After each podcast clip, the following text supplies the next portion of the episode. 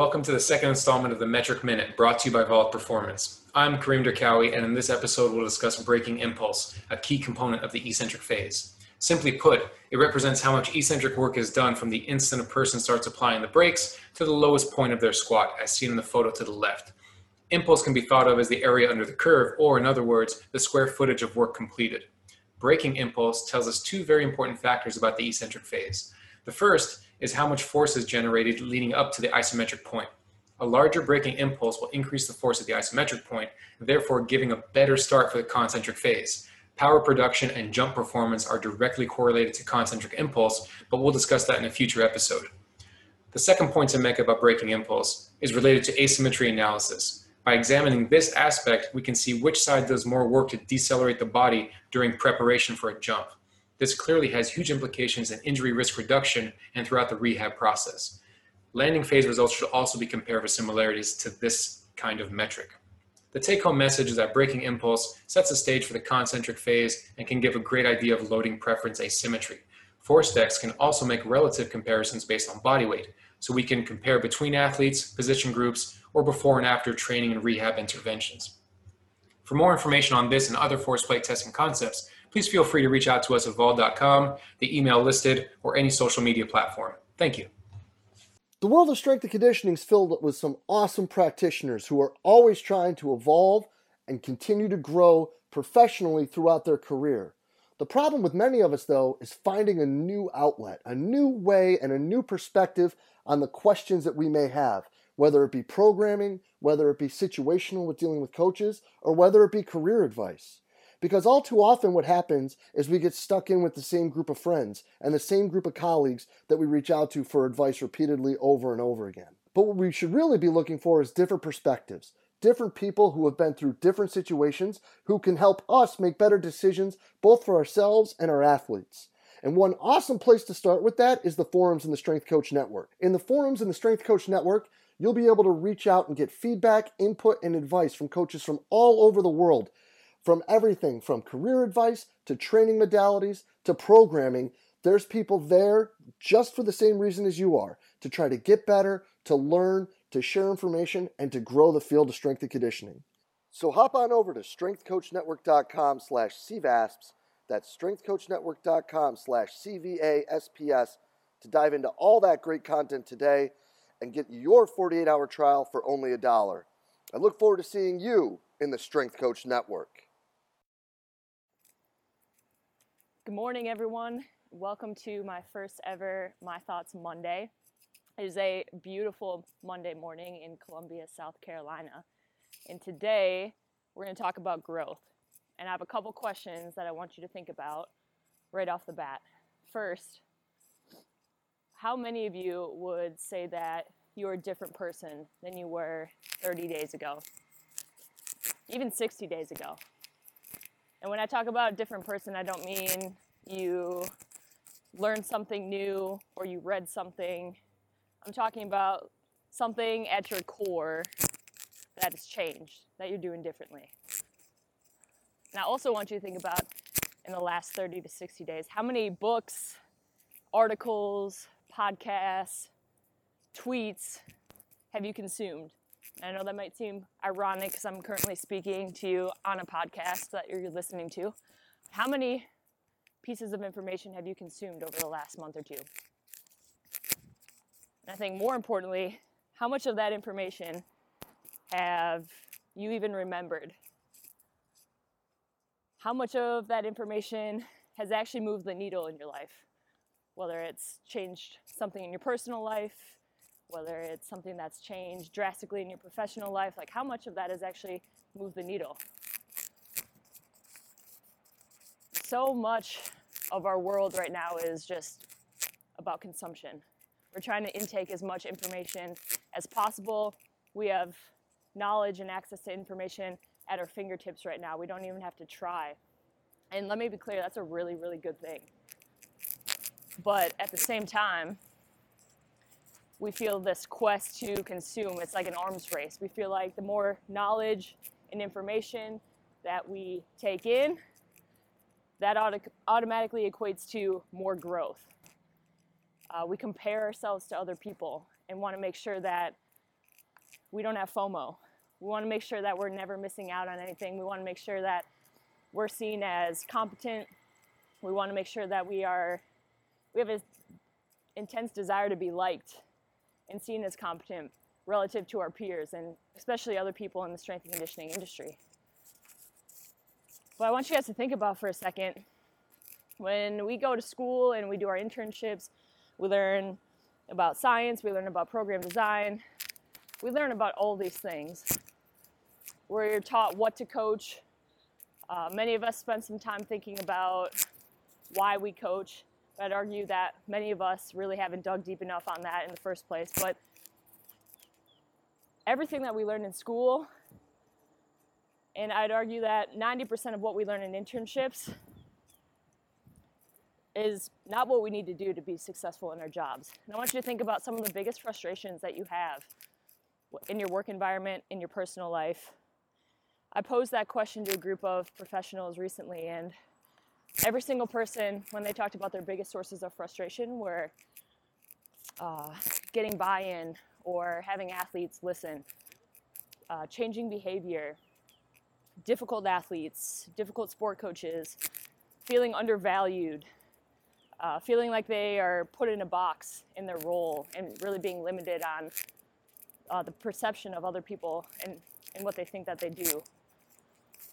Um, same thing with biggest challenges and obstacles. Every single thing that they talked about was in no way in relation to how much we know. Also, when asked what people valued the most and what they cared about most in their lives and in their professional settings, it was somewhere along the lines of wanting to impact as many people as possible.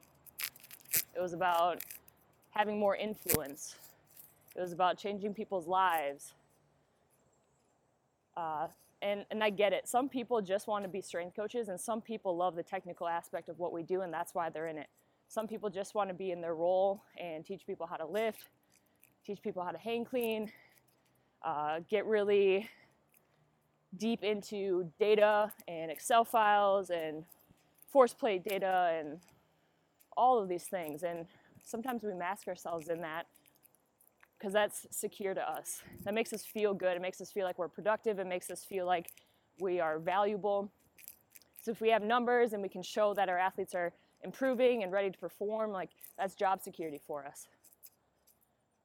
Okay, but I want you to think about for a second. You think about what you value most and what you want most, and you think about what your biggest obstacles are for you personally, and then also in our profession as well. What do we get frustrated with the most?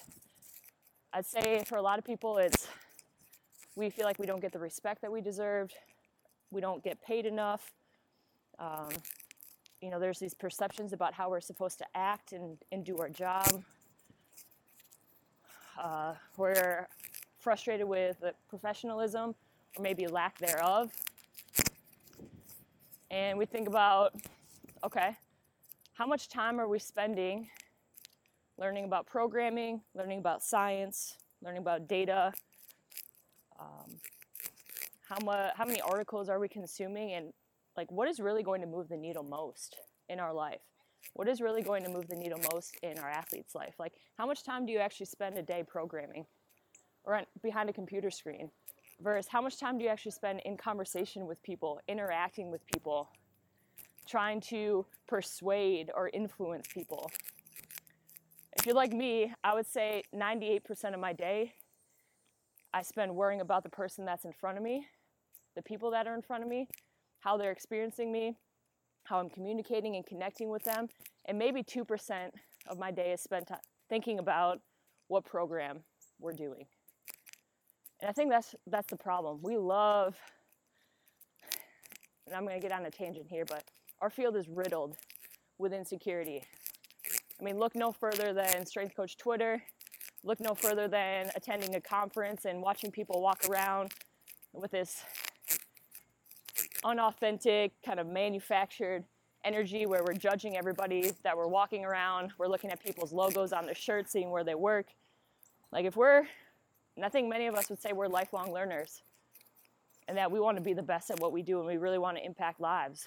If that's the case, like if we are really really true to that and really want to be the best in the world at what we do and for the people in our lives, like those conferences and our field should be buzzing with this energy of, you know, we're these self actualized people, uh, compassionate, kind, loving, and don't get me wrong, there are plenty of those. But the insecurities are always so much louder than, than that. So, again, I'm talking about true growth here. I'm talking about how do we move our profession forward, but more importantly, how do you move yourself forward in a way that's actually going to be meaningful for our athletes? If we say we want these results, if we say we care about the relationships that we're creating, if we say that our number one goal is to prepare our athletes for life, I'm going to go out on a long limb here and say that spending majority of your time immersed in science and how to program and monitor and X, Y, and Z and all this crap, like, because it doesn't make that big of a difference. Don't get me wrong, it's important. We've got to be great practitioners, but we've got to be better people for our athletes. We've got to be able to connect with them better, communicate with them better. And I, again, you think about the frustrations and the problems that you have. You think about any difficult relationship in your life, whether it's personal, you know, friends, family, significant others, coaches, administration, athletes. Okay, every difficult relationship or every problem or frustration you have in your life has one common denominator. Okay, and that's you.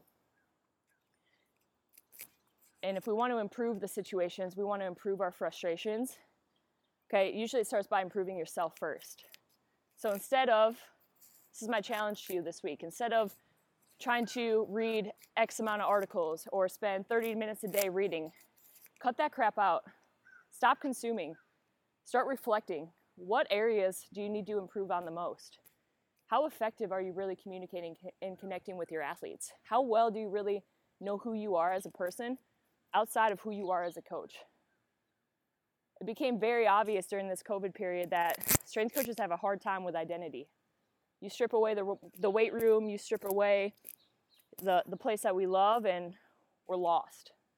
We're lost, and we are scratching and clawing for finding to try to find ways to add value and make ourselves or prove ourselves and keep our jobs. Okay, but take some time to reflect. Who are you? What do you what are your beliefs? What are your attitudes? What do you truly value? And I'm not talking about some superficial bullshit like uh, value uh, loyalty and respect and discipline. Like, dig deeper than that. Ask yourself some questions. Like, think about what lies at the heart of your insecurities. What are you trying to prove? What are you trying to prove to other people in our profession? What are you trying to prove to your coaches and your athletes? Like, sometimes we just need to like drop the persona, drop this facade that you know, we're the smartest people in the room. And just like take a step back and reflect and figure out what is going to move the, me- the needle most in your life. And I promise you, when you do that and you start to shift your focus about from what I need to learn and, and what I have to do that day to, okay, who's the person in front of me and how can I connect with them better and be a better version of myself for them, everything in your life is going to start to improve. Okay, so that's my challenge to you. I appreciate you listening. Have a great day. We'll talk to you soon.